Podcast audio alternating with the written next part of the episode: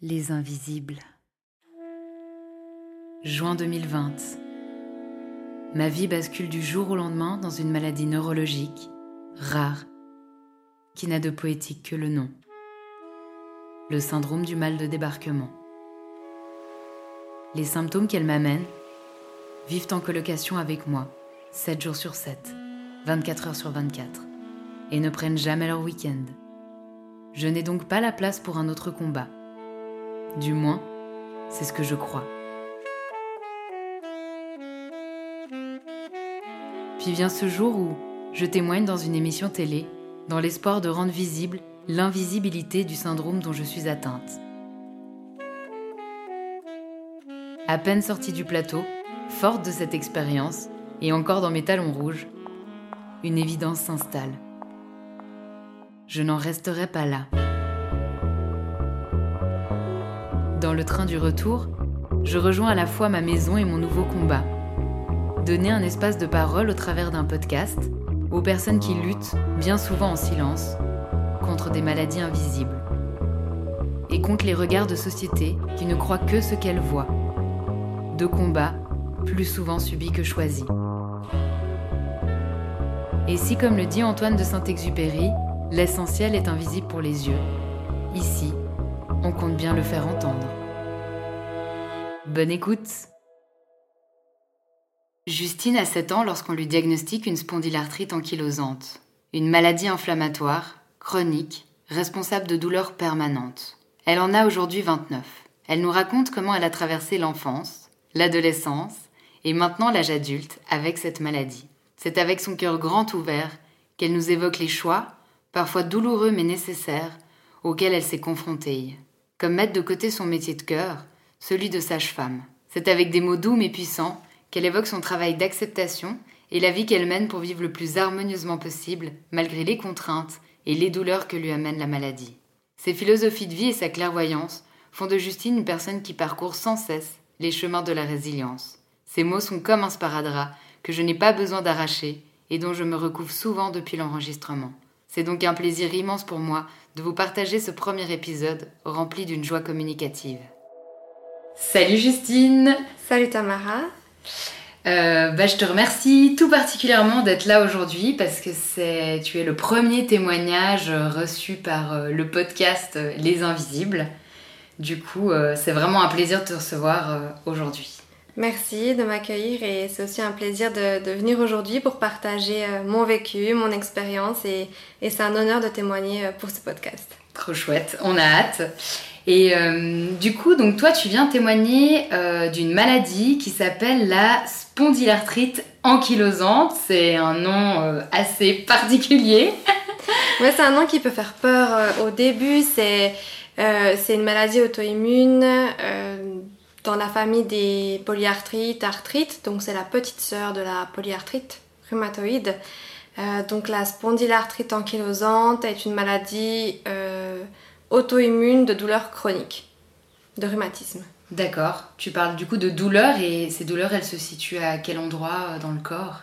Ça peut être dépendre de tellement de facteurs différents. C'est plus petite, c'était les hanches, les talons qui étaient souvent touchés. Euh, avec euh, l'adolescence, ça a été plutôt le dos, épaules, hanches encore un peu. Et puis euh, aujourd'hui, à l'âge adulte, c'est plutôt le haut du dos. Chez moi, principalement, c'est le dos. Ok.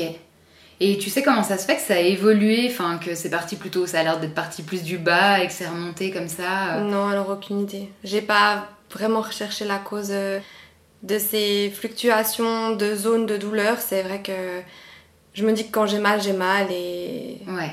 Et peu importe où finalement. c'est ça. Et euh, du coup, moi je me posais la question, c'est une maladie que tu as depuis combien de temps? Est-ce que c'est depuis ta naissance? Est-ce que c'est venu plus tard? Donc c'est une maladie euh, héréditaire. Donc mhm. c'est je l'avais euh, je l'avais à ma naissance, c'est un gène. La spondylarthrite ankylosante est aussi appelée la maladie de Bechterew et elle peut se diagnostiquer par la prise de sang en recherchant le gène HLA-B27. D'accord. Et donc, euh, ce qui s'est passé pour moi, je pense, c'est que euh, ce gène euh, était endormi et qui s'est réveillé un jour et j'ai été diagnostiquée à l'âge de 7 ans. Ok. cette maladie auto-immune. Et merci parce que si parce que j'ai pu apprendre depuis mes 7 ans jusqu'à maintenant à, vivre avec et, et, on en parlera je pense de comment ça se passe. Mais euh, c'est une chance pour moi d'avoir été diagnostiquée aussi jeune. Et le diagnostic, il a été posé parce que les douleurs avaient déjà commencé et que vous êtes allé rechercher ce gène ou c'était vraiment sachant que le gène était peut-être dans la famille, vous êtes allé voir avant que se manifestent euh, des douleurs ou quelconque souffrance? Non, alors j'avais des douleurs euh, dans les genoux aussi, talons, euh, hanches quand j'étais petite. les médecins disaient que je grandissais. Donc c'était normal d'avoir mal. Et ma mère qui, qui qui a accompagné ma grand-mère dans une polyarthrite euh, rhumatoïde a vu des similitudes. Donc savait qu'il y avait un gène potentiel euh, dans la mhm. famille et donc euh, s'est battu entre guillemets pour qu'on me fasse les tests nécessaires. Et c'est mon rhumatologue, qui est encore mon médecin actuellement, mhm. il y a 22 ans ah maintenant, qui a posé le diagnostic et je pense que ça a été autant un soulagement qu'un que le début d'une histoire. Ouais. Bah, du coup, moi, ce que je trouve. Enfin, je me pose la question comment, euh, à l'âge de 7 ans, on accueille un, diagnostic, en fait, euh, en tant qu'enfant? Alors, moi, j'ai peu de souvenirs de l'accueil du diagnostic. Je savais mhm. que j'étais malade. C'était, mais pas malade euh, à en mourir. Je savais que j'étais, j'étais différente. D'accord. Mais il y avait de la peur, du coup, ou pas spécialement? C'était la peur du regard des autres, parce que j'allais, je manquais parfois l'école parce que parfois j'avais des béquilles à l'école, donc c'était les moqueries, etc. Dans mes souvenirs, c'est plutôt ça, parce que le reste, j'étais toujours très bien entourée avec beaucoup d'amour, de compréhension, d'aide, de, soutien. Euh, donc c'était plutôt le regard des autres autour de ce cocon euh, de confort qui était plus difficile, mais j'ai peu de souvenirs euh, autres que cela de mon enfance. J'ai plus la phase enfin, préadolescence, adolescence et à l'âge adulte évidemment vu que c'est le plus proche de, de moi là maintenant. Parce que du coup à l'adolescence tu te confrontes à quoi en ayant cette maladie là Alors je m'en suis complètement pas confrontée du tout. Mhm. J'ai fait un énorme déni de ma maladie je pense. Euh, je disais aux gens que j'avais des petits problèmes d'articulation. Donc non, je pouvais pas trop aller faire du foot partout en cours de gym ou ou non, j'évite les activités un peu trop euh, brutales parce que j'aime pas ça. En plus, c'est vrai, mais j'aime pas ça et j'ai des petits problèmes d'articulation. et c'est assez marrant d'en reparler maintenant. Je me cachais derrière euh, cette excuse alors que je savais qu'en rentrant chez moi, euh, c'était pas des petits problèmes d'articulation. C'est que tu étais consciente, mais plutôt c'était l'image que tu voulais renvoyer aux autres ou alors j'étais consciente euh, que j'avais ce problème de santé, mais je ne me suis jamais considérée malade. Ouais. J'ai refusé tout traitement, même à l'adolescence, j'étais je devais pas être très facile dans les séances euh, avec les médecins ou autres parce que c'était non catégorique. Laissez-moi vivre ma vie.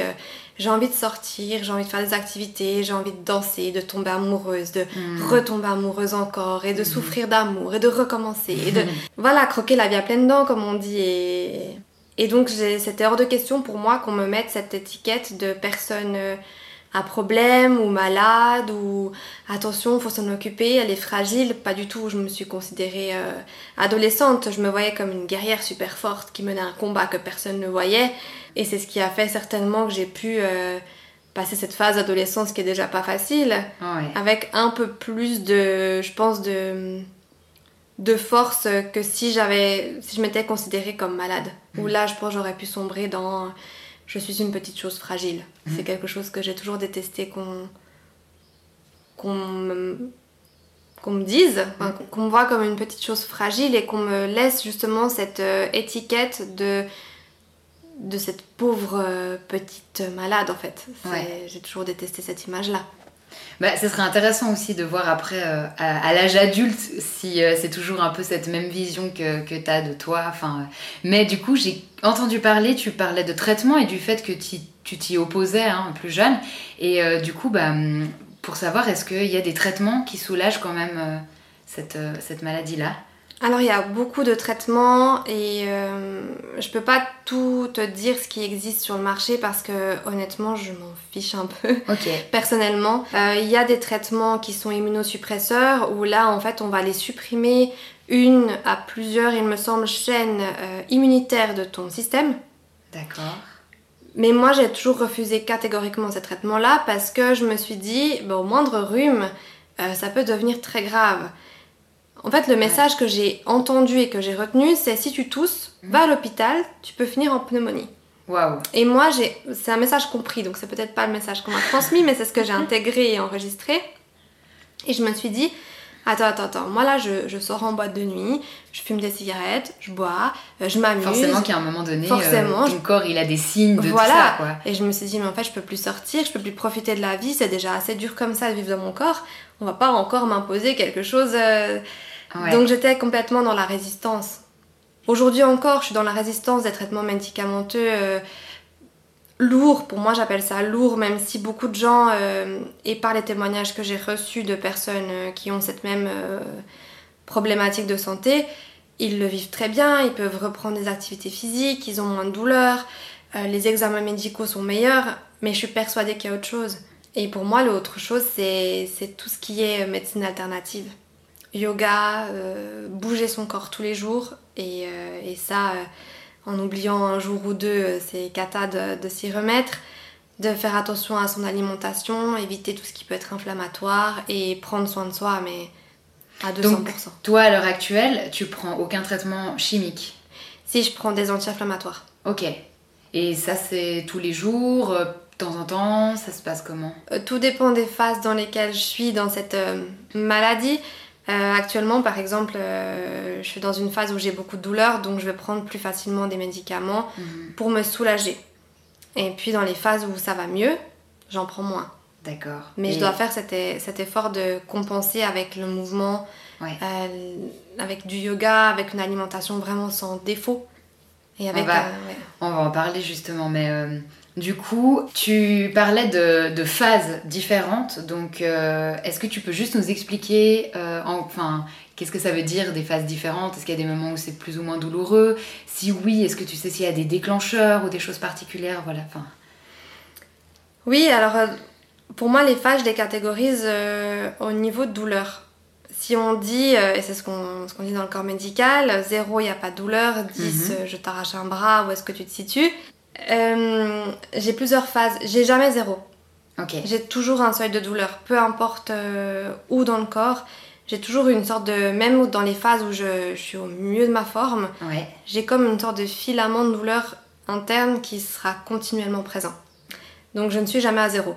Ou j'ai peut-être été dans ma vie à des moments, mais c'est très subtil et c'est c'est éphémère, c'est ça arrive, ça repart. Donc j'ai eu le temps de jouir de quelques secondes de ah tiens, Ouais. j'ai mal nulle part et ah si en fait. Et est-ce qu'il y a des choses euh, qui peuvent amener cette phase zéro? Je pense vraiment des choses qui, qui par exemple, comme l'alcool ou euh, du cannabis ou j'en sais rien, qui Non. peuvent baisser ça? Non. non, moi jamais. C'est un moment où tout d'un coup t'es- tu t'observes et t'es surprise de voir que ça peut être à zéro et ça dure quelques minutes.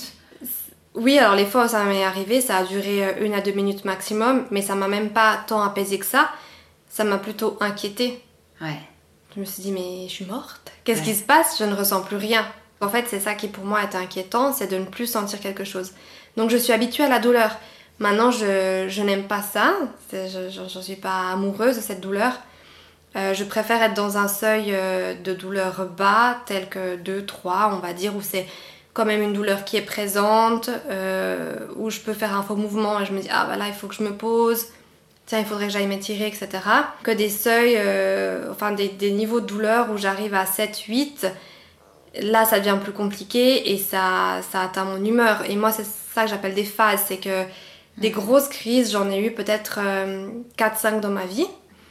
Et là, le seuil de douleur était entre 8 et 10 et j'avais vraiment envie de m'arracher un bras. Et ces grosses crises, elles durent quelques heures, quelques jours, quelques semaines, enfin, Tout dépend. ça dépend. Ok. C'est plus, en général, c'est plusieurs jours à plusieurs semaines parce que c'est l'inflammation, elle monte Ouais. et puis il faut le temps de la calmer et qu'elle parte. Et en général, dans les grosses crises, je, prends de la cortisone. Donc là, ça s'est pas produit depuis plusieurs années, donc mhm. euh, je suis contente. Tant mieux. Euh, mais je prends de la cortisone, je suis au repos total. C'est pas que je peux plus faire des activités euh, de la vie quotidienne, mais c'est que je suis.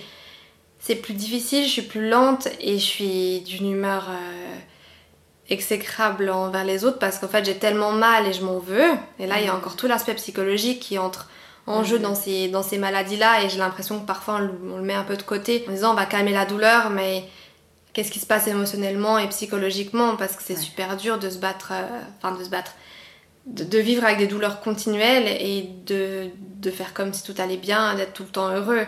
Euh, quand j'ai mal, je suis pas heureuse, non. Donc euh, il faut l'accepter.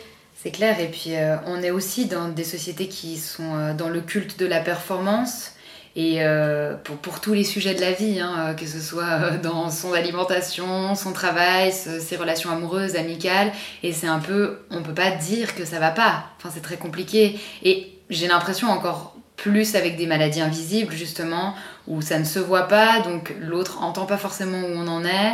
Euh, et j'imagine que c'est compliqué aussi à gérer ces moments-là parce que tu dis que tu peux être dans des grosses crises, et ça te fait, enfin, tu vas quand même continuer à faire des choses de la vie quotidienne, mais la personne qui t'entoure ou les personnes qui t'entourent ne voient pas forcément où t'en es.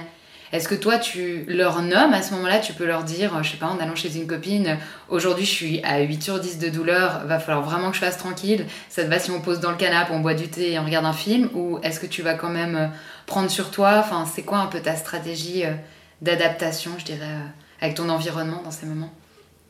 Alors j'ai eu plusieurs stratégies et je crois que celle qui fonctionne bien, c'est celle que j'ai en place actuellement, qui est de m'écouter en fait totalement. Euh, c'est très difficile parce que quand on a un travail, quand on a des responsabilités, et, euh, là encore j'ai pas d'enfants, donc euh, je peux pas imaginer ce que c'est d'avoir une maladie auto-immune et d'avoir des enfants à gérer. je crois que c'est de tout simplement communiquer. Maintenant c'est à nouveau un paradoxe parce qu'il faut il faudrait communiquer, comme tu disais, à son ami, mais voilà, là je suis à tant de douleur ou je suis pas bien, je suis dans un mauvais mood, on va juste se poser et même peut-être pas se parler, mais on est ensemble et c'est cool. Euh, mais quand je suis dans ces phases-là, j'ai même. En fait, j'ai envie qu'on soit avec moi, mais j'ai envie de voir personne. Et c'est très difficile de communiquer ça, ça en devient. Ça en devient un puzzle, euh, enfin un nœud psychologique euh, à démêler. Après, je pense que la meilleure stratégie, c'est de, de vraiment s'écouter et d'oser dire les choses.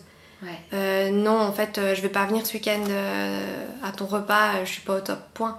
Et, le soulagement que ça procure, parce qu'on doit pas encore faire un effort de ah bah si, j'ai dit que j'allais, donc j'y vais, donc je prends sur moi, donc je prends la voiture ou je prends le bus, et, j'y vais. Et, et, du coup, chaque chose devient tellement difficile à faire que ça demande des efforts surhumains.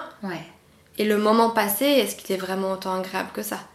Donc je crois que c'est beaucoup d'efforts pour que peut-être tu vives l'instant euh, difficilement parce que tu es justement trop mal. Complètement. Mais euh, j'imagine quand même que c'est une position difficile à assumer en effet euh, quand quand il y a des engagements, il y a forcément une attente de l'autre côté et de oser et pouvoir dire je vais pas pouvoir venir. Est-ce que est-ce que c'est entendu en fait?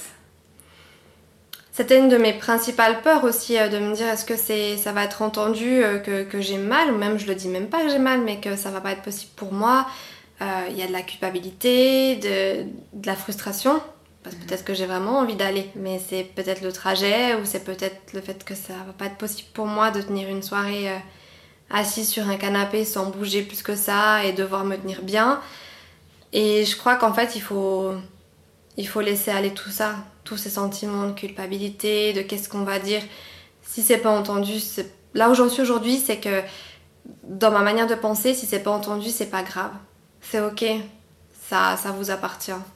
Moi, ça m'appartient de m'écouter. Ouais. Ah mais ça c'est sûr, mais je trouve que ça doit être pas évident, en tout cas, à, mettre en place ça. Et euh, mais je me pose la question, tu dis que tu euh, nommes pas forcément que t'as mal, tu dis plutôt euh, c'est pas possible pour moi. Tu sais pourquoi tu nommes pas? Est-ce que y a... t'as pas envie de rentrer dans les détails? Est-ce qu'il y a des gens qui sont peut-être pas encore au courant de ta maladie? Ou euh, Alors oui, je pense qu'il y a des personnes qui sont pas encore au courant. J'en parle pas, non, enfin je le crie pas sur tous les toits. J'ai beaucoup plus de facilité à en parler aujourd'hui et c'est aussi pour ça que je suis ok de mhm. témoigner. C'est que je pense que j'ai fait tout ce travail en amont d'acceptation et de me dire bah ça fait partie de moi, ce n'est pas ce que je suis, mais mhm. ça fait partie de moi et c'est plus ça, je vais aller dans l'acceptation, mieux je vais vivre. Euh, et je crois que c'est c'est juste parce que j'ai juste pas envie de d'amener euh, comment on dit une forme de compassion aux gens ou de pas de pitié, le mot est fort hein, pitié mais ouais de compassion ou qu'on me dise ah bah mais on fera attention à toi, ou, même, même si c'est bienveillant, c'est gentil de la part de, des gens, des proches, etc. Je crois que dans ces moments-là, j'ai justement pas envie qu'on me voit comme une petite chose. Et leur vision, c'est leur vision et c'est moi qui interprète ça. Et donc je préfère dire je suis pas au top et je serai moi-même ma petite chose sur mon canapé, mais personne ne le saura. Et ça me va bien comme ça.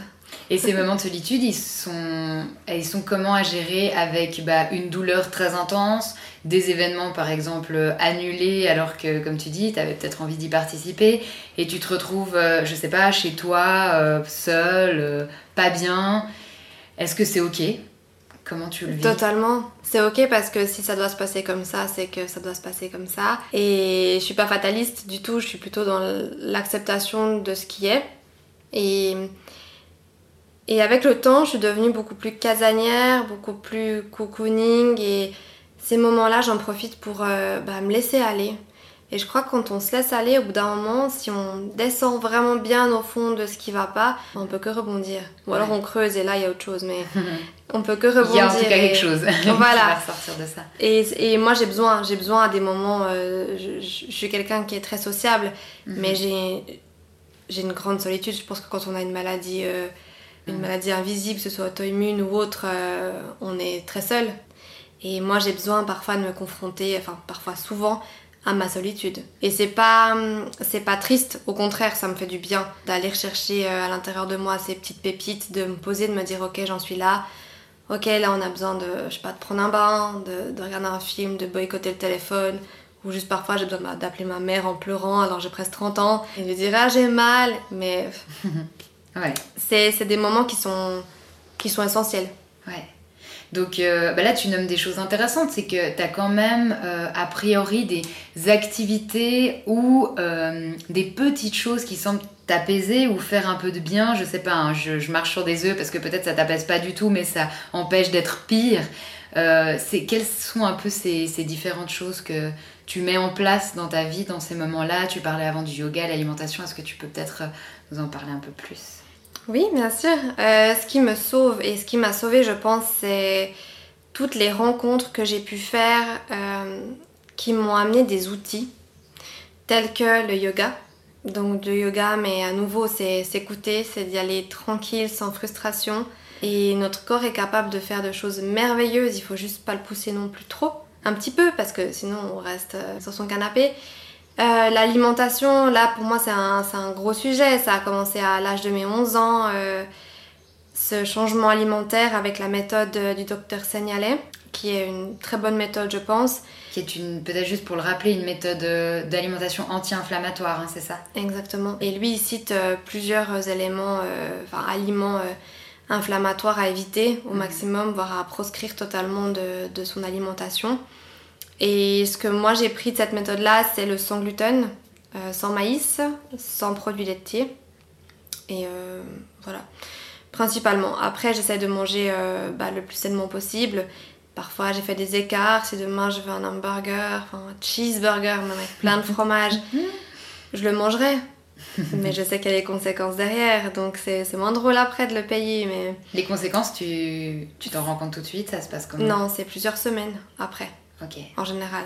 Donc tu vas manger un burger euh, le 12 février et peut-être que le 29. Exact. Euh, tu vas sentir. Et tu arriveras à faire ce lien à ce moment-là?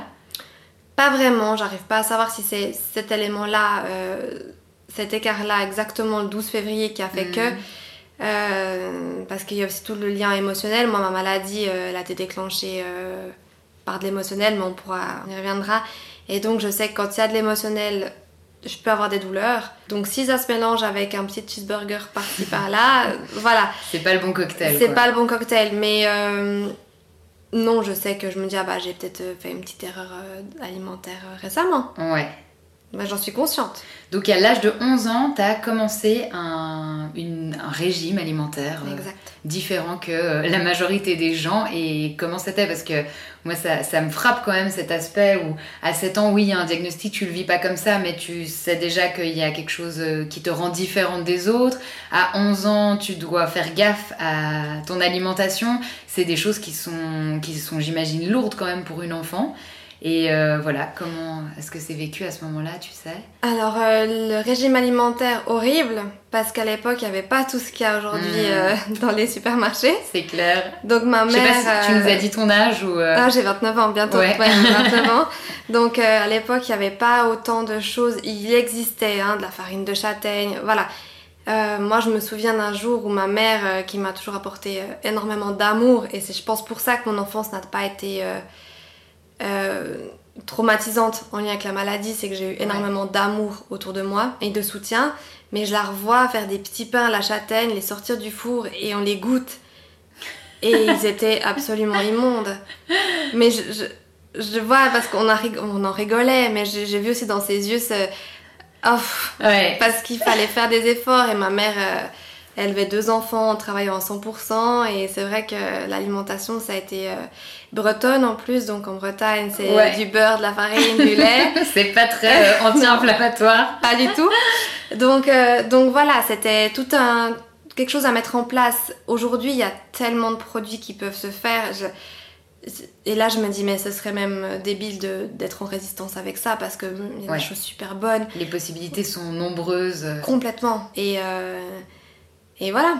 Donc Mhm. l'alimentation, euh, l'exercice physique, d'aller marcher, de, de faire du yoga, d'aller nager quand, euh, quand c'est possible. Là actuellement pas, mais d'aller nager. Et puis euh, après c'est de prendre soin de moi à fond, c'est-à-dire me faire des massages, euh, mettre du chaud dans les endroits où j'ai mal, avoir des, un bon matelas. Récemment, je me suis offert un, un bon matelas enfin pour mon dos, mais c'est quelque chose qui, qui me sauve la vie.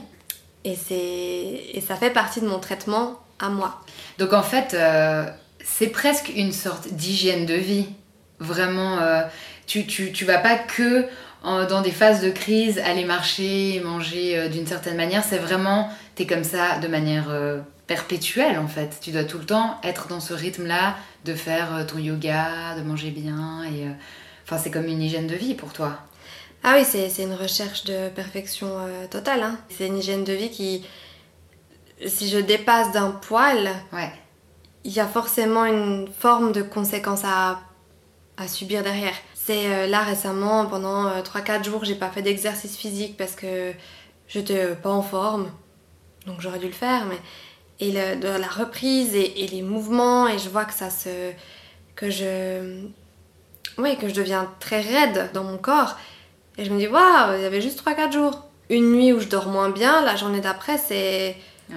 je dois faire des efforts continuels pour que mon corps euh, se réadapte en fait.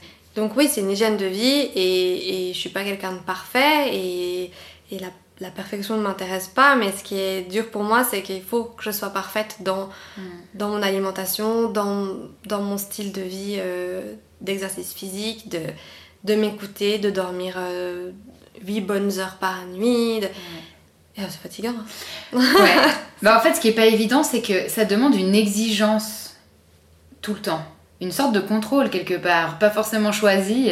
Et euh, bah, tu finis par être dans le contrôle et l'exigence de toi-même parce que tu sais que ça aura des conséquences moins négatives. Mais la maladie qui fatigue aussi fait que c'est plus difficile d'avoir ces exigences-là. Donc je trouve que c'est là où est tellement un énorme dilemme c'est que tu sais que tu devrais tous les jours faire ton yoga, ta natation, manger, euh, te faire des plats sains anti-inflammatoires et en même temps ton état fait que c'est plus compliqué d'avoir cette hygiène là aussi. Donc euh, c'est vraiment pas évident. Non, et il y a aussi tout ce qui est du plaisir derrière. Bah en ouais. fait, c'est un équilibre qui est hyper subtil à trouver. Ouais.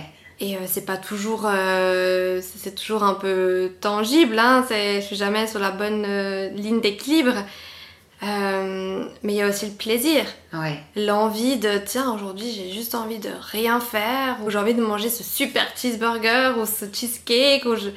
Et, voilà, et au bout d'un moment, mais je crois aussi qu'on a, on a qu'une vie et qu'il faut, il faut profiter de tout ce qu'elle peut nous apporter sans exagération.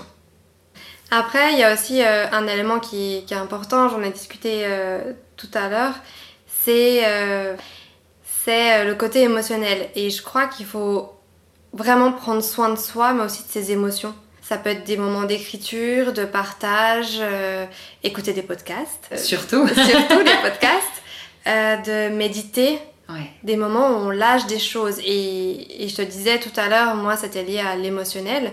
Là, aujourd'hui, euh, bah, tu me reçois pour euh, l'enregistrement euh, de ce podcast et j'ai la nuque coincée. Puis, et puis...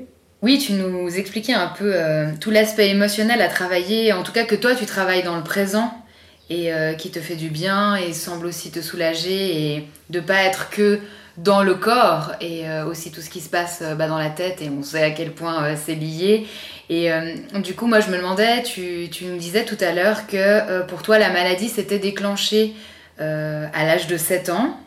Donc on a bien compris, ça fait partie des gènes, donc la maladie elle est là, elle est endormie. Et puis à un moment donné, il y a un facteur extérieur qui, qui l'amène. Est-ce que tu serais d'accord de nous en dire quelques mots? Oui, alors euh, le facteur extérieur pour moi euh, a été euh, très émotionnel. On m'a expliqué dans tout ce parcours de personnes atteintes d'une maladie auto-immune que ces maladies pouvaient se déclencher avec un choc émotionnel. Moi, le choc émotionnel, ça a été la rencontre de mon père à l'âge de 7 ans. Donc après, je ne vais pas étayer cette histoire-là. Première rencontre à l'âge de 7 ans. À l'âge de 7 ans, oui, exactement. Et puis, euh, choc émotionnel. Alors, est-ce que c'est vraiment ça qui a mhm. déclenché ou est-ce que c'est autre chose? C'est juste que ce que j'ai pu mettre en...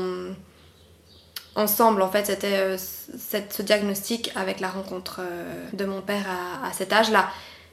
Et ce que je remarque, c'est que quand je prends pas vraiment soin de mon émotionnel, quand je m'écoute pas, quand je dis oui alors j'ai envie de dire non, ou inversement, euh, quand, euh, quand je dois faire plus d'efforts, quand, euh, quand je sens des frustrations, des, des ressentis qui sont pas forcément agréables, j'ai quelques douleurs qui arrivent. Du moment où j'en ai conscience et où j'accepte, je laisse passer, je laisse ces émotions traverser, vivre et s'en aller, j'ai moins de douleurs. Ouais. Donc ça, je pense que tu as quand même pas mal acquis avec la méditation, hein, le côté euh, je laisse traverser ce qui se passe, euh, j'observe. Méditation et, j'étais entourée de personnes euh, vraiment super dans les, dans les thérapies alternatives. Et dans ma famille, j'ai une mère qui, qui est aussi thérapeute psychocorporelle. Mhm. Donc elle a fait beaucoup de massages avant, j'étais sa cobaye, donc moi je disais pas non. en plus avec les douleurs, beaucoup de thérapie et qui m'a amenée aussi sur des chemins de sur, qui m'a accompagnée euh, pour que je puisse trouver ma voie de guérison qui me corresponde, qui me corresponde le plus. Donc j'ai, j'ai testé plusieurs méthodes, les méditations, les, l'hypnose, euh, enfin j'en ai testé tellement, je pourrais pas toutes les citer. Et je crois qu'il faut prendre un peu de chaque méthode, en faire une, une méthode à soi. Euh, une salade mêlée de Exactement, méthodes. Une belle salade mêlée et, et d'en croquer les feuilles quand on en a besoin. Il y a des choses qui te restent justement euh, de ces thérapies alternatives ou de ces méthodes. Euh, tu dis, voilà, tu, tu prends un peu de tout. Est-ce qu'il y a des choses comme ça que tu pourrais dire ou ça fait déjà partie de ce que tu as dit avant, l'écriture, la méditation, ou il y a d'autres choses euh, que tu pourrais mettre en avant qui t'ont aidé dans ces méthodes-là plus, plus alternatives? Je pense que ça dépend vraiment de comment on vit la, la maladie. Comme moi je l'expliquais, c'est côté très émotionnel. Donc tout ce qui est douleur, sensations physiques, raideur, etc., médication, je le mets à part parce que c'est des choses peut-être qui peuvent être similaires avec d'autres personnes.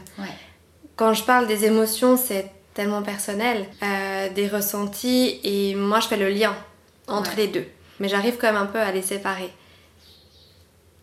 Pour moi, je dirais que les choses qui fonctionnent, c'est de prendre soin de ses émotions à fond, de son mental, de, de s'en libérer, de, alors, euh, il y a tellement de choses maintenant de développement personnel, je ne peux pas lancer le sujet du développement personnel, mais il y a vraiment de bonnes choses à prendre dans toutes les méthodes, dans tout ce qui peut être dit.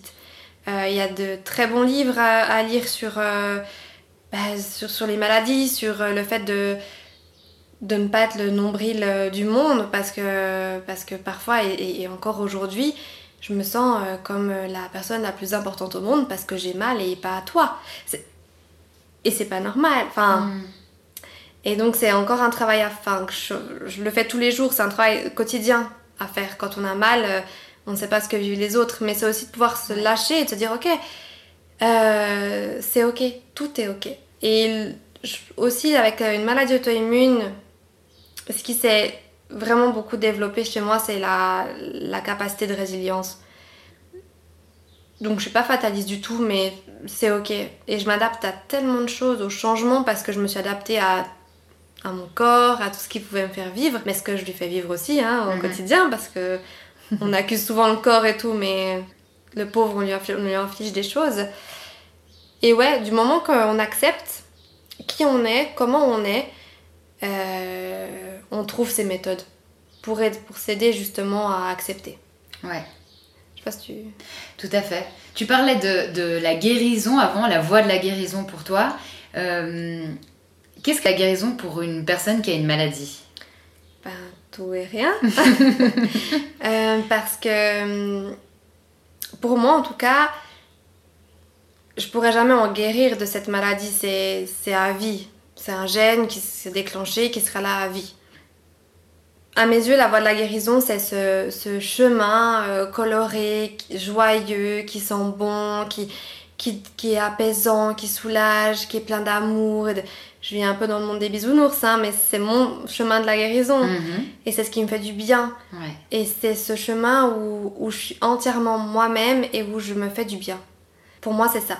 Du moment où euh, je me fais du mal, donc je vais dire non quand j'ai envie de dire oui, ou inverse. Quand je mange un cheeseburger, même si sur le moment le goût est super bon et je me dis c'est trop génial ma vie, ce que je suis en train de vivre là maintenant, je sais que je me fais du mal. Là, je m'éloigne de la voie de la guérison. Ouais. Bah, pour revenir justement à, ces petits plaisirs aussi, euh, quand est-ce que tu, tu acceptes de te les accorder tout en te disant il y aura peut-être des conséquences? Est-ce qu'il y a des moments où tu te dis genre là, je me fais ce plaisir-là? Là, euh, je me fais une soirée jusqu'à 5h du matin, ça va être l'horreur peut-être euh, le lendemain, les jours, les semaines à venir. Enfin, est-ce qu'il y a des moments où tu es d'accord de pas rentrer dans une négociation avec toi-même et te dire ok, je fais ça, ça va certainement me déglingue, mais je le fais. mais là, on sort du contrôle. Euh, dans ces moments-là, c'est spontané. Ouais. Je peux même pas te dire quand, c'est spontané. Maintenant, je dois, je dois quand même avouer que ça fait 3-4 ans que j'ai plus fait de grosse soirée jusqu'à 5-6 heures du matin mhm. où je fais quand même attention parce que je remarque que le résultat, euh, je paye plus cher en fait que l'entier de la soirée, même si c'était euh, magique. Ouais. Donc, je... les soirées jusqu'à 5-6 heures, oui, quand c'est cocooning, euh, mais plus boîte de nuit, j'ai. Non, ça fait longtemps que j'ai pas fait ça. Je crois que c'est spontané, c'est sur le moment. Ouais. C'est sur le moment de la vie et heureusement que ça peut être spontané, sinon tout est dans le contrôle et et dans ces moments-là, il se passe quoi Par exemple, euh, moi j'ai donné l'exemple de la, de, des soirées, mais ça peut être autre chose, hein, euh, un, petit plaisir que tu as, je sais pas, tu te retrouves avec des amis l'été euh, à boire du vin. Est-ce qu'il y a un moment donné où ça peut être sur autre chose, mais qui, tu sais, va te faire du mal, mais sur le moment te fait du bien? Est-ce que. Qu'est-ce qui se passe à ce moment-là? Tu te dis, bon, tant pis, c'est beaucoup trop bon, j'y vais. Enfin. Est-ce qu'il y a des, idées? Parce que tu parles de la spontanéité, mais je pense qu'il y a quand même le corps qui doit sentir une mini résistance à un moment donné, être là genre attention, ça va être hard. Ah oui, alors là, moi j'ai le, petit ange et le petit diable sur l'épaule, enfin sur les épaules, et t'as le petit ange qui me dit ne fais pas ça. Tu verras, demain tu seras pas bien. Dans mhm. quelques semaines, si tu manges ce, super gâteau meringué à la framboise, tu, tu vas souffrir. Et le diable qui dit mais vas-y, tu pourrais mourir demain. Et en fait, dans ce moment-là, quand euh, je décide d'acheter ce petit cake meringué à la framboise, c'est un exemple, hein, je vais le déguster, mais de toute mon âme. Ouais. Et c'est de la en pleine conscience et chaque euh, chaque bouchée est un pur plaisir parce que si je le mange à la va-vite, euh, comme si c'était rien du tout, déjà j'ai acheté quelque chose pour ne pas vraiment l'apprécier. Puis en plus de ça, je vais avoir une conséquence qui peut être de la douleur. Donc si je choisis, euh, et là c'est horrible parce que c'est assez contrôlant, le terme je choisis le côté spontané, si je vais dans la spontanéité du moment, je me dis, ah mais ça, moi c'est maintenant et tout mon corps, limite ça va dans les tripes, cette envie de Mhm. manger ce, ce cake. Et euh, du coup je le mange, mais alors euh, sans aucun scrupule. Est-ce que tu le manges easy peasy?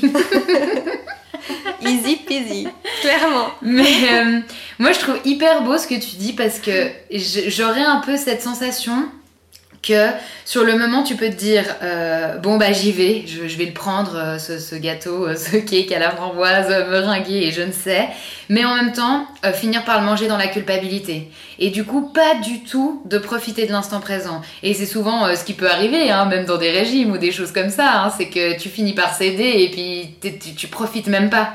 Alors que paraîtrait-il que vaut mieux dans ces moments-là craquer et vraiment vivre cet instant et le prendre mais de, de tout son corps quoi. Et euh, c'est ce que j'entends dans ton discours et que je trouve quelque part très beau, c'est que tu t'accordes des plages comme ça, mais au moins tu les vis vraiment. Et t'es pas en décalage. Et je trouve que c'est un- une très belle philosophie de vie, en tout cas, euh, à prendre. Et ça, ça se passe quand euh, j'aime les choses. Parce que le l'énième verre de vin en fin de soirée, si je sais que par exemple ça me ferait pas forcément du bien, et en plus je l'aime pas parce que j'ai assez bu et que j'ai plus envie, je vais pas le prendre. C'est sûr que tu vas, tu vas plus forcer les choses. Voilà, quoi. je force plus, je force plus. Mais euh, toutes, ces, toutes ces belles choses, euh, je trouve très positives, me font me demander euh, est-ce que, malgré bah, toutes les difficultés évidemment qui amènent cette maladie pour toi, euh, est-ce que tu arrives à en retirer des choses positives? Est-ce que tu arrives à. C'est peut-être un peu fort, et arrête-moi si jamais, mais est-ce que tu arrives à dire merci des fois à cette maladie pour certaines choses? Ah oui, clairement, clairement. Merci d'être arrivé euh, si tôt dans ma vie parce que, parce que j'ai tellement appris. J'ai grandi très vite, j'ai été mature très vite. Parce que, euh, pour plein de raisons différentes, mais principalement parce que je devais prendre soin de moi. C'est moi qui vivais ces douleurs intensément, c'est pas euh, mes parents, des amis, c'est- que moi et encore aujourd'hui. Donc euh, je peux m'en vouloir qu'à moi-même, entre guillemets, si, si je faute. Donc merci à cette maladie d'être arrivée euh, si tôt dans ma vie parce que ça m'a appris euh, à prendre soin de moi et euh, à écouter, à regarder aussi autre chose que mon nombril peut-être à des moments, de penser que euh, si pour moi c'était possible pour d'autres ça l'était aussi. Et puis euh, je crois que c'est une grande force, ça m'a appris euh, à être forte, à être résiliente, à être compréhensive et en même temps avoir ce caractère de quand c'est non, c'est non. Parce que tout mon corps dira non et donc quand c'est non, c'est non. Ouais. Et cette, euh, ouais, cette, euh, pas cette rage de vivre, j'aime pas ce terme rage de vivre comme si c'était le dernier truc au monde, euh, il fallait s'y accrocher. Est-ce que désir de vivre, ça te parle plus? Ouais, après, j'ai jamais été. euh, ma vie n'a jamais été en. Enfin. Ma maladie n'est pas létale. Donc finalement, euh, c'est.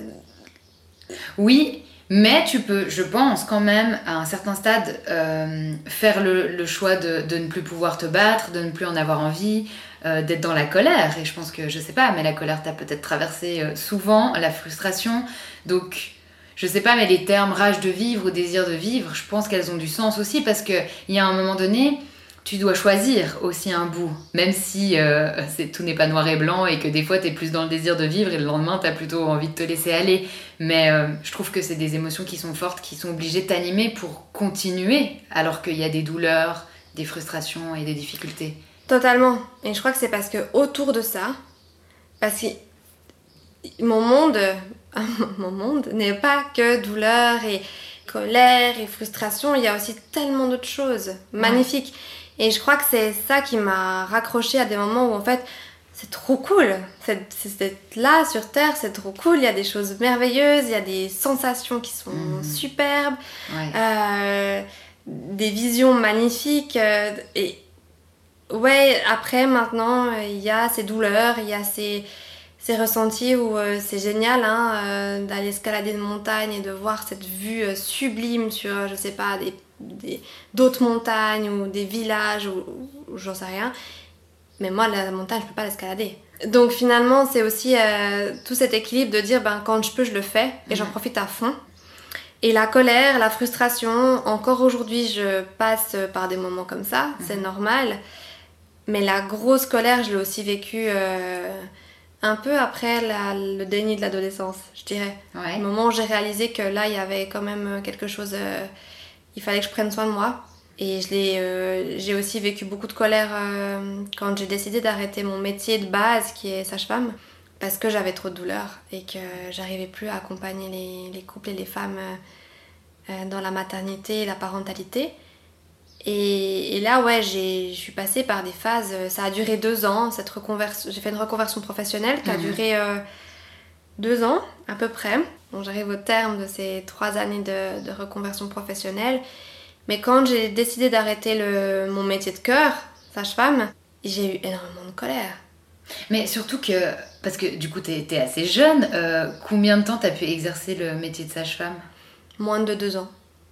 Donc, tu as fait toutes tes études, j'imagine, liées euh, à cette envie-là, de, profession-là, et tu l'exerces pendant moins de deux ans, et tu dois accepter à ce moment-là que c'est plus possible pour toi.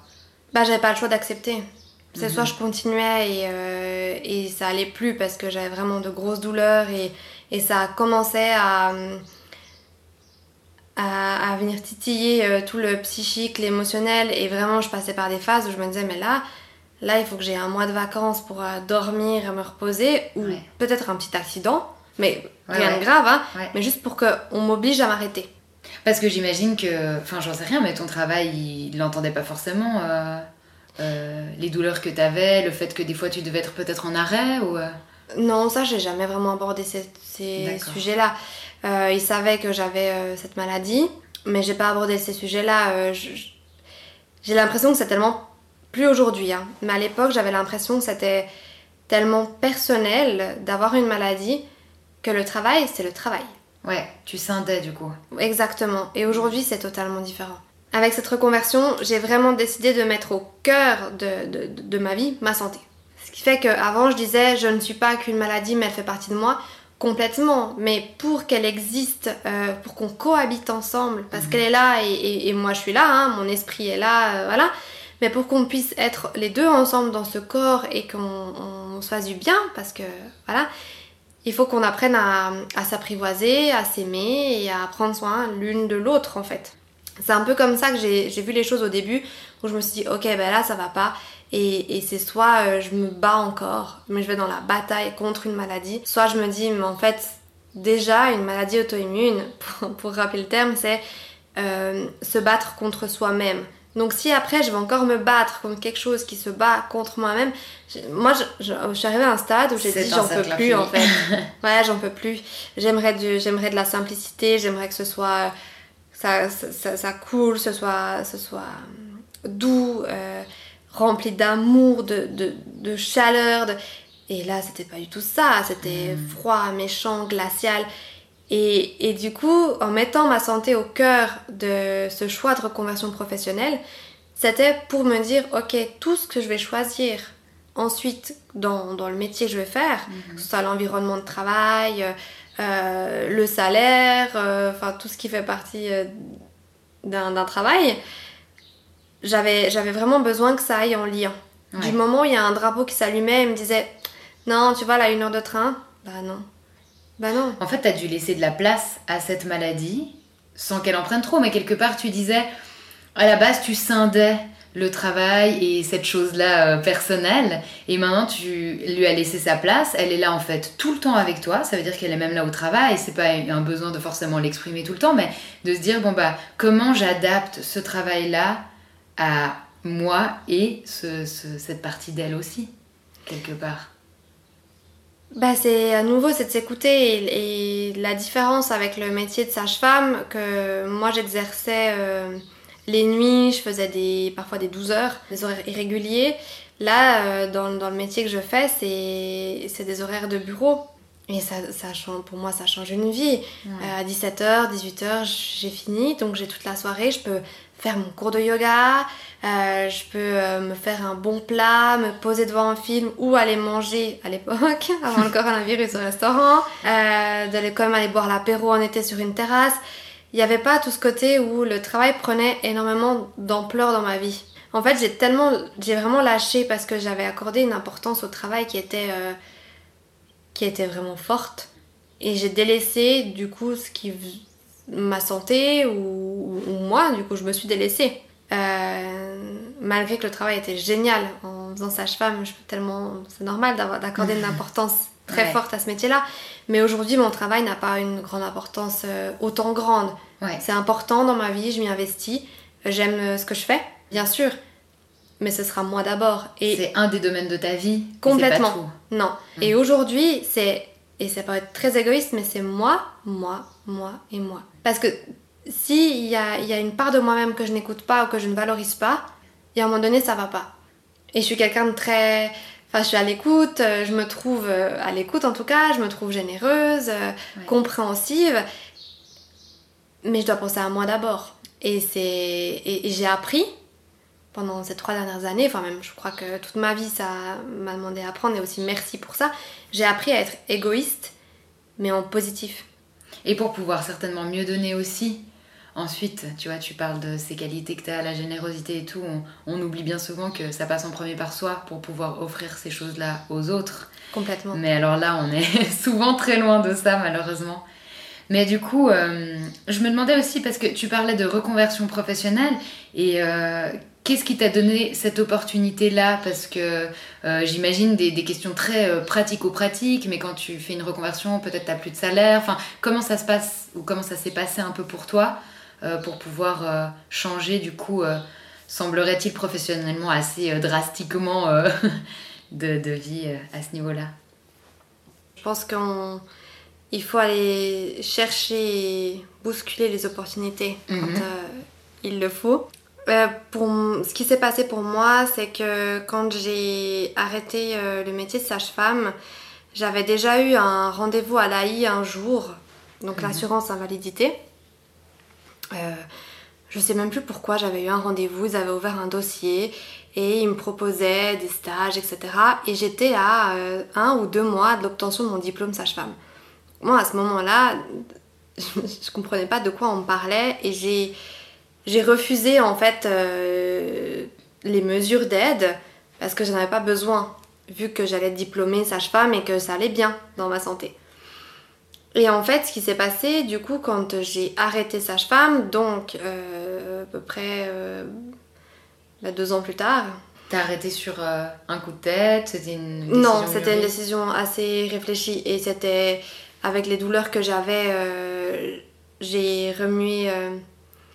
Cogité longtemps, j'ai cogité longtemps dans ma tête sur comment faire pour pouvoir faire les deux mon métier, mais en même temps prendre soin de moi et avoir cette maladie. en fait, euh, certainement que c'est possible. Mais comme moi, j'aimais les, situations d'urgence, je travaillais dans les services d'urgence euh, à l'époque, et après, euh, j'ai aussi travaillé dans une petite maternité, c'était différent. mais il y avait aussi des situations d'urgence. Moi, j'aimais ça. Donc, j'aurais pu être sage-femme indépendante, libérale, ou, ou juste donner des cours de préparation à la naissance.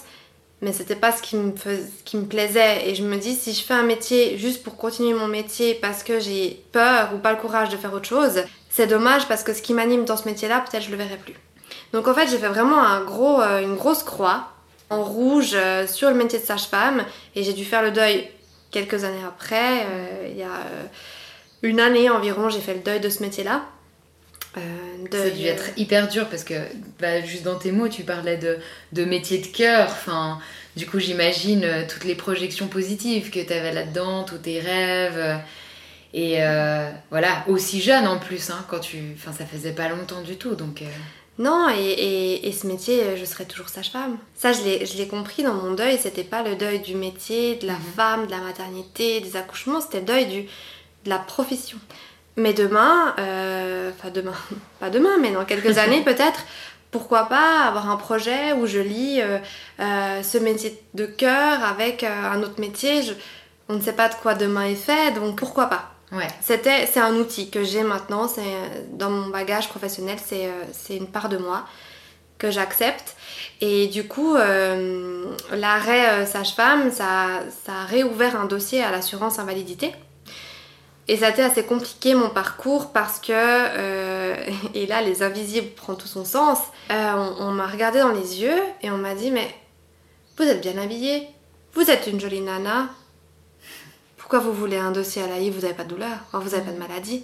Donc il faudrait, il faudrait quoi? Il faudrait mal s'habiller et être, ne pas rentrer dans les standards de beauté. euh, Je je suis même pas rentrée là-dedans, mais j'étais tellement outrée, je me suis dit, waouh, ok, hmm, d'accord. Donc c'est quelqu'un de, de cette institution-là qui, euh, qui, qui me dit ça, et, et vraiment, euh, et j'en parle. euh, Donc sous-entendu, il n'y a pas de souffrance.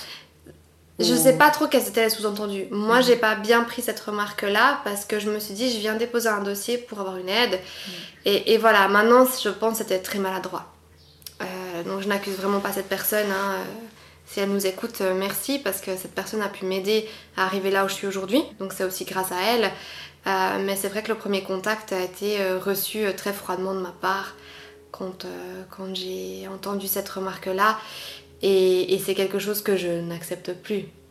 D'où euh, le fait que je trouve que le nom de ton podcast est, est parfait. Quand tu dis que tu n'acceptes plus, c'est. Qu'est-ce qui se passe pour toi? Enfin, Est-ce que tu vas lutter contre ce genre de, de phrases? Je vais pas lutter, je vais les laisser passer parce que lutter c'est mener une forme de combat et j'ai autre chose à faire. Mais de. Je sais pas, peut-être que des gens prennent connaissance ou de juste faire remarquer qu'on ne sait pas ce qui se passe chez les autres. C'est dans le non-jugement en fait, dans l'accueil de l'autre total. Quelqu'un qui pleure dans la rue, euh, on ne sait pas ce que, la personne vit et c'est la même chose euh, dans les maladies auto-immunes, dans les maladies euh, invisibles, toutes les maladies confondues. Donc. Donc ça me fait rire aujourd'hui d'en parler parce que je me dis, euh, waouh, en trois ans, il y a eu du chemin parcouru quand même et, et- et c'est top. Et cette reconversion, là, elle m'a menée à faire euh, formatrice d'adultes. Donc de donner des cours euh, en technique de recherche d'emploi à des personnes. Donc euh, j'étais au début à 30, puis à 50% et à 80%. Et là, euh, je suis assistante de direction dans une entreprise et de temps en temps, je mets quand même un pied euh, dans la formation. Ok. Extra. Et donc, tu as vraiment été soutenue euh, pendant cette reconversion par euh, l'assurance invalidité, du coup? Totalement, Ok. totalement. Ils ont, ils m'ont aidé à, à financer tout, tout le brevet fédéral en fait que je suis en train de terminer de formatrice d'adultes. Et puis euh, après financièrement, j'avais euh, presque le même salaire à euh, 20% près peut-être. 20% près, mais l'argent n'était tellement pas important. C'était obligé d'avoir de l'argent pour euh, payer ses factures, euh, se nourrir, etc. Mais à ce moment-là, dans ma vie, quand j'ai décidé d'arrêter ce métier de cœur, il y a eu beaucoup de choses qui sont, euh, entre guillemets, effondrées. J'aime plus trop ce terme, mais bah, financièrement, euh, j'y prêtais moyennement attention, mais en effet, il y avait plus ce salaire sûr euh, de recevoir chaque fin de mois. Euh, professionnellement, bon bah on n'en parle pas. Euh, côté famille, j'étais très soutenue, donc ça c'était top. J'étais en couple à l'époque et euh, le couple n'a pas tenu à, à- à ça. Donc est-ce que c'est ça qui a fait que le couple n'a pas tenu ou le couple n'aurait pas tenu tout court? Ça c'est encore une autre histoire. Euh, donc voilà, j'ai- j'ai eu vraiment l'impression que c'était l'année du je rase tout. Je- J'enlève toutes les fondations et je reconstruis quelque chose sur un terrain qui est sain. Et c'est ce qui s'est passé. Et, et ouais, c'était pas évident. C'était un, c'était un virage dans ma vie, une tornade. euh, Et en fait, c'est une tempête, mais une tempête qui porte mon nom. Donc euh, finalement, euh, Ouais, un sacré bouleversement, mais euh, dans le terme positif. Ouais, aujourd'hui, oui. Sur le moment, c'était très difficile. ouais j'imagine. Mais en plus, je me suis dit, bon, bah, je suis jeune. Et la chance que, que j'ai euh, à ce moment-là, c'est que je peux, je peux tout faire. Ouais, et moi, je, je- je trouve joli que- en tout cas euh, qu'on puisse adapter euh, le monde professionnel aussi aux maladies des gens. Et euh, même si ça demande à faire en effet des, fois des grands deuils, bah, il y a des choses qui sont possibles, de loin pas pour tout le monde et toutes les maladies invisibles, mais pour certaines personnes, il y a des choses possibles. Et euh, des fois, de pouvoir changer dans ce domaine-là, professionnel, ça a un impact sur énormément de choses ensuite de la vie plutôt privée. Euh, pour ne pas être tout le temps en lutte, quoi. Et de pouvoir profiter des instants aussi de, de repos et de ces choses-là, et pas être que dans la peur, j'imagine, et la difficulté en allant au travail, dans un travail qui convient plus. Complètement, et en fait, euh, c'est sortir d'une zone qui ne nous convient pas. Et pour sortir d'une zone, euh, on, parle de zone de confort, on parle de, euh, ligne de vie, on va, voilà, selon les méthodes quantiques ou autres. Quand on sort d'une zone, ça demande un courage énorme de, de faire le pas. Mais une fois que le pas est fait, mais tout se déroule à merveille. Parce qu'en fait, c'est juste, la vie, elle attendait juste ça, ou l'univers, ou Dieu, ou peu importe ce en quoi on peut croire. La vie n'attendait juste que ça. Qu'on se bouge et qu'on dise, ah ouais, non, là, en fait, l'action, je vais la faire pour que tout se déroule. Et dans mon job, euh, à l'époque, ça allait, ça allait pas, j'avais des douleurs, et du moment où j'ai dit stop, et j'ai dit stop, mais c'était pas un stop euh, d'appel à l'aide ou un stop de colère, ou c'était juste un stop qui était totalement et purement ok. Et, et je me souviens, euh, j'ai annoncé euh, bah, à des amis, euh, j'ai fait tout le monde le même soir, hein. j'ai pris à part les gens, c'était un nouvel an en plus, je me souviens. Donc j'ai dit à mon, mon, compagnon de l'époque, demain je suis plus sage-femme, donc je pense qu'il a pas tout compris. ma mère aussi, je lui ai envoyé un message alors qu'elle est à l'autre bout du monde en me disant demain je suis plus sage-femme, à d'autres copines, etc. Et les gens étaient dans les réactions, c'était Attends, tu délires? Attends, qu'est-ce qu'il y a? Qu'est-ce qui se passe? Qu'est-ce qu'elle nous fait? Et en fait, euh, j'ai clairement dit euh, Non, stop, mhm. c'est fini. Et je crois que c'est une des plus belles choses que je me suis faite pour moi. C'est hyper beau. Et ça a pu être accueilli aussi par, euh, par l'entourage, justement, à ce moment-là. Après, j'imagine l'effervescence du 31 où tout le monde se dit elle est en train de nous péter un câble. est-ce que ça a pu être entendu ou enfin voilà, est-ce que ça a créé des discussions ça a forcément créé des discussions. J'étais en train de dire à tout le monde, je change de vie. Demain, je change de vie. Donc euh, forcément. Mais c'était une des plus belles décisions que j'ai pu prendre. C'était pas la plus facile. De loin pas. Je pense que c'est une des plus... Des décisions... Je pense que c'est une des décisions les plus difficiles que j'ai dû prendre dans ma vie. Euh, pas que d'arrêter ce métier-là, mais de tout changer. Et de, de changer complètement la vision que j'avais de la vie. Enfin, la vision que j'avais de moi dans cette vie de ma vie en fait. Et euh, par contre, c'était, la, la, plus belle chose que, que j'ai faite pour moi.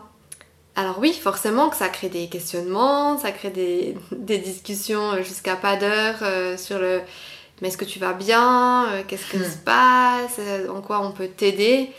En fait, tout s'est bien déroulé parce que j'ai laissé les choses se faire comme elles devaient se faire.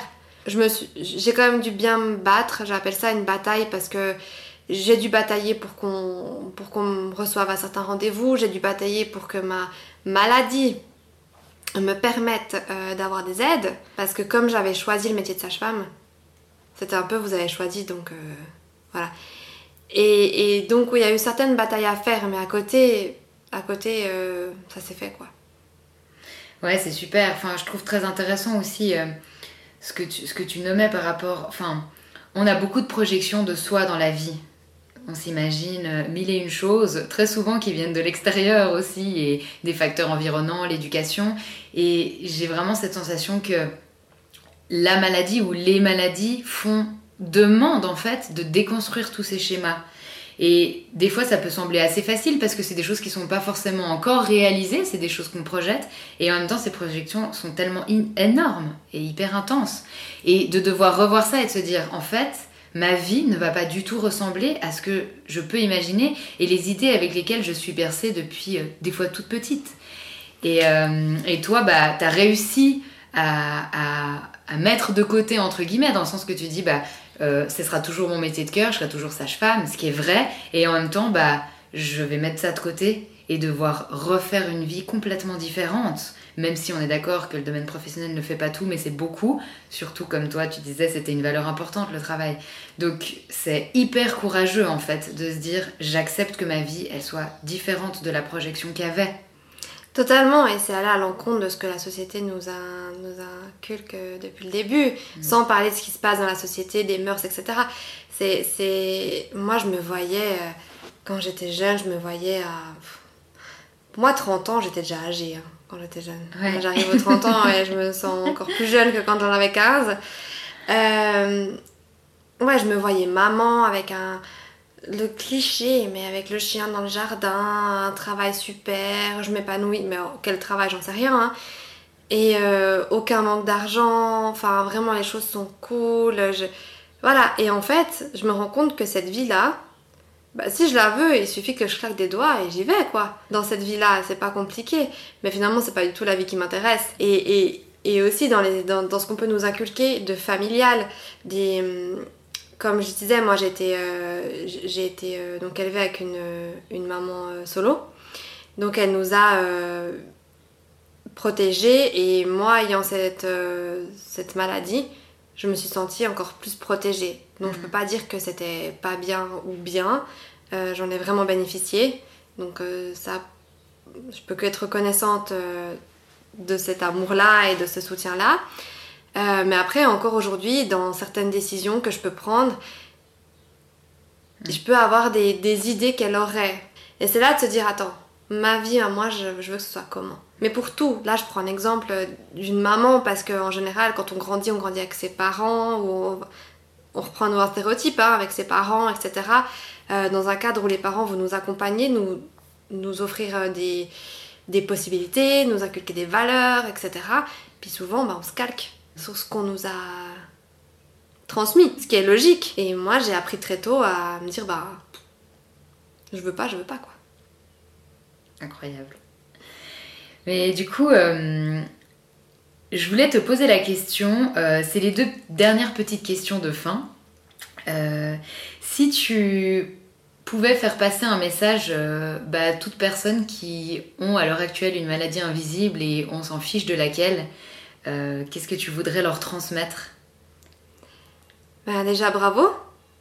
parce que vous vivez avec quelque chose qui doit pas être évident au quotidien. Donc, bravo. Euh, Et puis, euh, que c'est que c'est ok. Mon message, c'est que tout est ok. C'est ok de pas être bien aujourd'hui ou demain. C'est ok d'aller mieux. C'est ok de, de ressentir certaines choses. C'est ok de, de vouloir demander de l'aide. Et, et de ne pas rester enfermé, en fait pas obligé d'en parler forcément si on n'en ressent pas le besoin ou qu'on a peur, mais de ne pas rester enfermé, d'être soutenu. Déjà, j'ai l'impression que je dis on, mais en tout cas, je me sens très seule, mais euh, ça me va très bien. Déjà qu'il y a cette solitude qui, est, euh, qui, peut être présente quand on a une maladie invisible, l'idée c'est de pas de rester dans cette solitude tout le temps, et de ne pas rester dans ce cadre de euh, oh mon dieu, j'ai ces symptômes où je me sens mal, où il y a ça, et de pouvoir contacter nos deux personnes, de s'entourer, d'en parler si on, comme je disais, si on en ressent le besoin, et que c'est ok. Et un autre message que j'ai envie de faire passer, c'est que il y, a, euh, il y a une histoire avec le roi Salomon qui a une bague, et dans sa bague, il y a que lui qui peut voir ce message inscrit.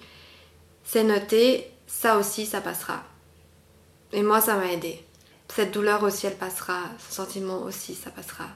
Ça aussi, ça passera. Et de me dire, ça passera, bah oui, ça passe, si je me focalise plus là-dessus.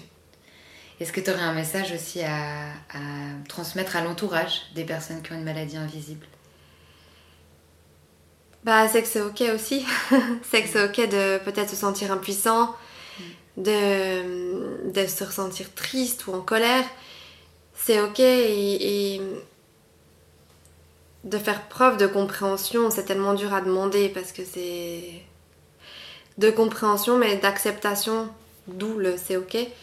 Que peut-être aujourd'hui, bah, c'est pas un bon jour. Euh, Peut-être qu'aujourd'hui c'est difficile et ah, aujourd'hui c'est facile, mais moi j'ai mal dormi parce que j'étais inquiète pour mon enfant, pour mon compagnon, pour euh, mon frère, ma soeur.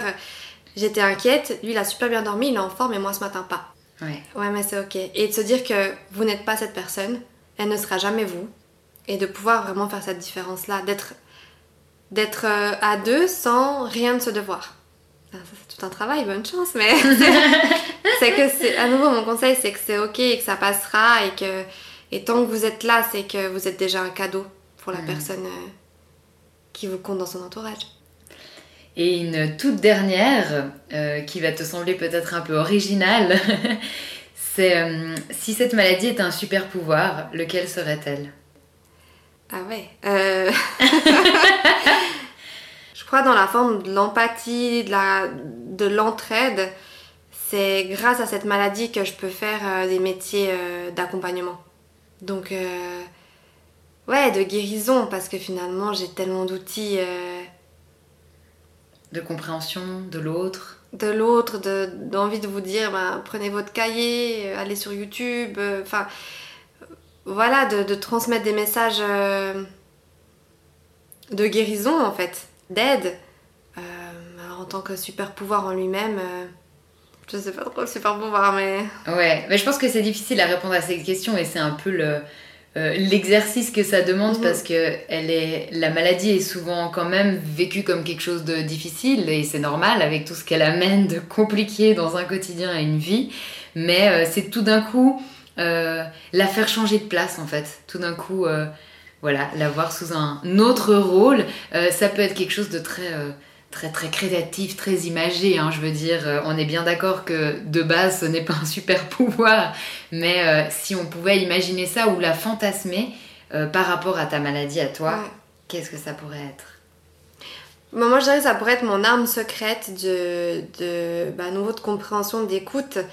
Euh, mais j'ai l'impression que comme j'ai tellement travaillé sur moi-même, les, émotions, les ressentis, les douleurs physiques, je capte plus facilement ce qui peut se passer aussi chez les autres.